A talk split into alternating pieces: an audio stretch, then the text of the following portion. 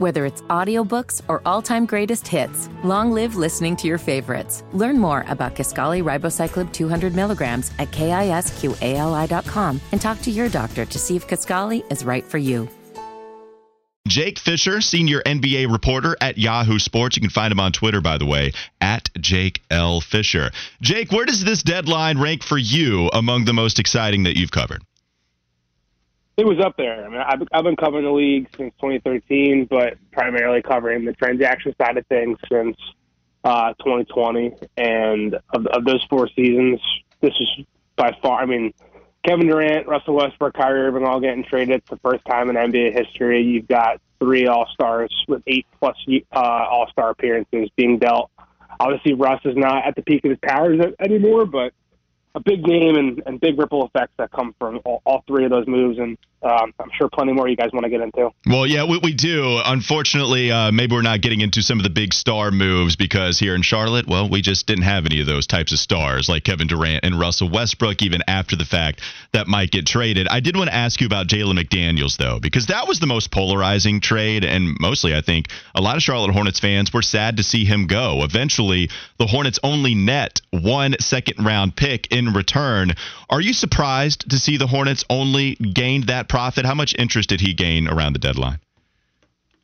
He definitely had interest. I think the, the difficult thing about and why Charlotte ultimately moved him, and the difficult thing just about rostering uh, McDaniels moving forward here is that he's an unrestricted free agent, and the word's gotten out around the league, um, and it's not like a big secret. Like obviously, when teams are, are trying to trade for someone who's about to hit the open market, they want to get a, a sense of what his dollar figure is going to look like he's going to want roughly around the mid level, you know, ten or so million dollars for someone who's been pretty unproven in a you know winning environment, obviously, and clearly has some you know still room to grow. This has been his best season. Is just happening in a contract year, all that type of stuff.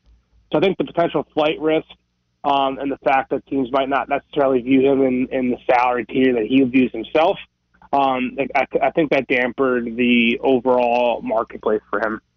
Jake Wes Bryant here. The other move that the Hornets made was uh, trading Mason Plumlee and making room for their first round draft pick, Mark Williams. From what you've seen from him thus far, do you feel like uh, that was a great move by the Hornets and Williams shows promise to be a franchise type of player?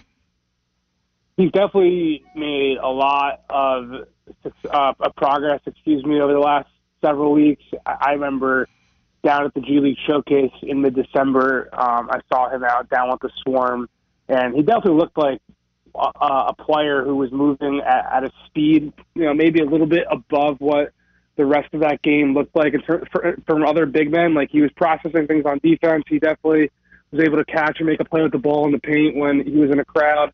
Um, and they obviously used a high lottery or a lottery pick on him, not exactly a high pick, but um, you know, center's been a big question mark for this team dating back to when they added Mason Plumlee in the 2020 draft um, by trade when there were guys like Richaun Holmes and Nerlens Noel and the flirtation with Miles Turner that were all kind of looking at Charlotte in the in that offseason as a landing spot.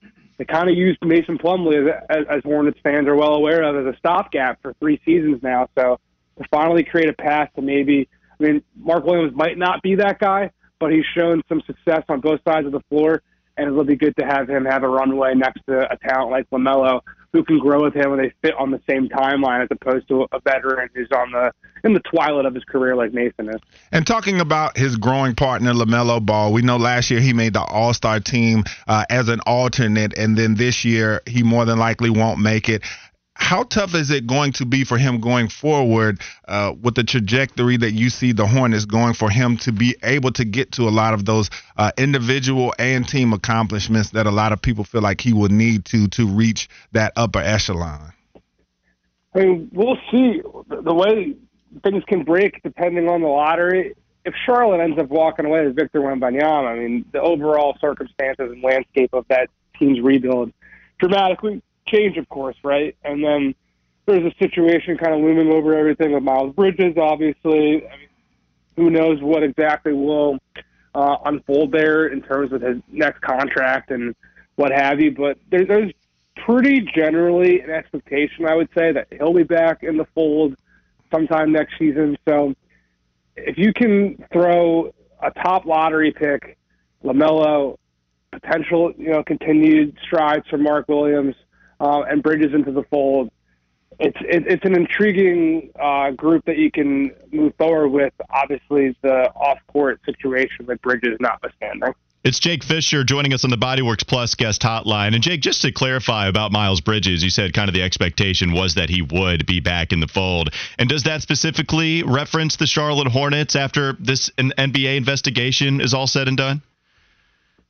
I just know that the league is taking it very, very seriously, and there's no like light at the end of the tunnel, let's say, in terms of figuring out what his suspension is going to be and the next steps and order of operations that have to occur there. There's just been plenty of talk, let's say, about what will happen after that process comes to a, a close.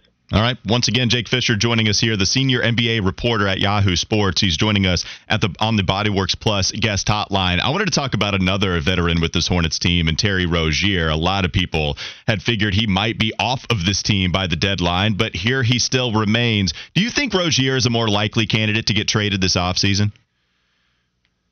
I know they had conversations about him. I don't know how serious they got. It didn't seem like they anything ever got pretty close to the one yard line.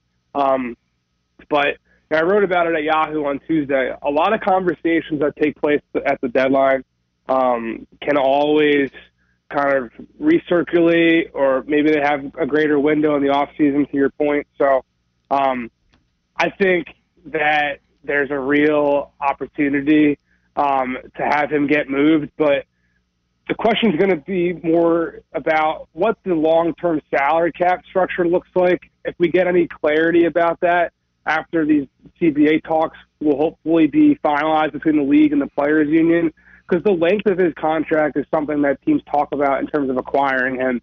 And I, I do wonder if what might be considered a bit of a negative value deal right now around the league, it might have increased value depending on um, what the end of his contract's general salary structure around the NBA looks like, where you could see salary cap numbers rise, other salaries spike. His deal could actually end up looking like maybe a bit of a bargain towards the end of it. Jake, Mitch Kupchak came out and said that the Hornets plan to sign pretty much all of their veteran players back next season. And this is a little bit different than what we thought they were going to do. What do you feel about that plan for the Hornets? And do you feel like they're on the right trajectory? I think ultimately they're a long way away, and a, a lucky bounce of a ping pong ball here will go probably further for Charlotte than any other team in the bottom of the NBA landscape right now. Detroit already has a bunch of infrastructure in place with Cade Cunningham and Jaden Ivey and Jalen Duren and others. Orlando's obviously got this kind of two-headed wing monster with Paolo Banchero um, and, and Franz Wagner. I mean, the Rockets are a bit of a mess institutionally, um, but they at least have like a collection of guys now. I mean, right now, if you're looking in the mirror as, as a member of the Charlotte Hornets front office, LaMelo Ball is not even like a surefire, you know, candidate to be uh, a cornerstone of a winning franchise right now. We've, we've seen him get to the play-in tournament, and the All-Star numbers were fantastic a year ago. But at this at this juncture, like if you take true serum and really evaluate yourself, I don't think the Hornets can, can truly believe that they've got the bedrock of a perennial playoff contender in the works right now. So they've got a long way to go. I mean, bringing back Kelly Oubre and what have you, like these are those are nice pieces to kind of keep trying to make maybe help start building their identity around LaMelo. And obviously his his injury um, history this season and his inability to be on the court for much of the year so far has um, you know been a roadblock to starting to keep adding uh, and building this thing up under Steve Clifford's first year back with the franchise. But I think the Hornets, and I think they all kind of recognize too that, that this is a, a true rebuild here and something that's going to take some time. Now, you've been one of the first that we've heard to talk about that you're not so sure about the potential of LaMelo Ball. What do you feel like are some of the the flaws in his game that could prevent him from becoming that superstar and why you feel the way that you feel about him? I don't think I don't think he like it's scary. He won't become a, a superstar. I mean, the, the flash, the talent, the ability, it's all there. But dating back to the, I mean, that, that was the big knock on him in the pre-draft process amongst scouts who had watched him back, uh, you know, through his gallivanting around the world, basically, um, but primarily in Australia, where, and I, I honestly, at the time at the draft, I think I was higher on him than the league-wide consensus was. But there's a thing about just like winning principles and being you know comfortable in an environment where the pressure is and the expectations are to win games and not just perform and play well. And that's going to be a question that people on the league have about his ability just like they had about Devin Booker before him and Kyrie Irving before that. Like the, there are, are fewer players I think than people really realize who walk in and are immediately capable of being able to lead their team to victory. It's not exactly like a LaMelo uh, only problem, but he kind of falls into that category, I would say. Hmm. Jake Fischer joining us on the Wes and Walker show on the Bodyworks Plus guest hotline. Jake, is it your sense that PJ Washington will be a Charlotte Hornet next season because of a contract extension?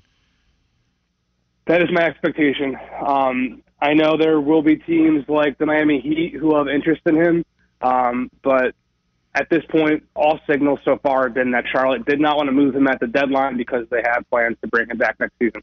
And last thing for me, Jake, I just was going to ask about Steve Clifford and Mitch Kupchak. We had talked last year about how Mitch Kupchak, we thought maybe he could be out of the organization. And then he told us with media, he was speaking to them, answering questions, saying, no, he did indeed agree to another contract with the Charlotte Hornets. So, what do you think the future is for Steve Clifford, who comes back in an unexpected way after Kenny Atkinson backed out, and Mitch Kupchak right now, who uh, is an older GM who we thought might be out of the organization just last season? So what I was told was Kupchak's extension uh, was a two-year extension so this year would be the first, and next year would be the last. And then he's got options moving after that uh, to be a senior advisor. Um, and he, I, I think that's kind of an idea that last season will be the final year of his years of the controls. But that's kind of also been, you know, a, a thought for several years moving forward. So until he's actually out of the pole position, I'm not going to. I'll, I'll believe it until I see it, you know. Um, but I think with Cliff, like, he, I mean, he's not someone who comes into a situation to lose games and to grow and to be patient. Like he's there to win and to instill a defense um, with strong principles, what have you. So I think he'll probably take what worked this season and go back to the drawing board and return next year with kind of a, a new goal on how to teach what he's trying to accomplish there. And um, I mean, he's, he seems to be in it for, for the long haul on his side of things. As long as Charlotte gives him the runway, which for now I believe that to be the case, uh, I do expect Steve Clifford to continue to be the head coach of, of the Charlotte Hornets.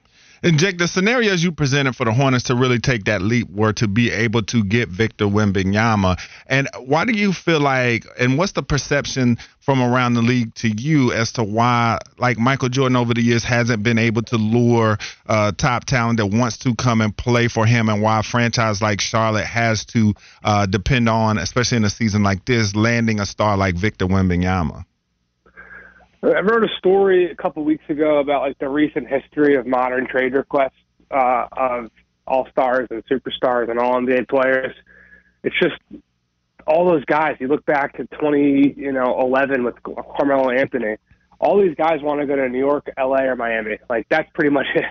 And if you're outside of those situations, you kind of need to have a perfect situation to draw the eye of those types of players, like Phoenix right now um, I mean, Boston would obviously be a situation that I think a player would be pretty interested in joining Jayson Tatum and Jaylen Brown. That, that, that's that's just as much of a team building strategy as anything. Building something that if you're stack your chips well enough to order to trade for a guy like the Cleveland Cavaliers did with Donovan Mitchell, doesn't matter if he wanted to go to New York. You've got three All Star caliber players around him, and he's happy to compete and stick around. And they're they're at the top of the Eastern Conference there, so that's kind of the, the, the roadmap for smaller market teams.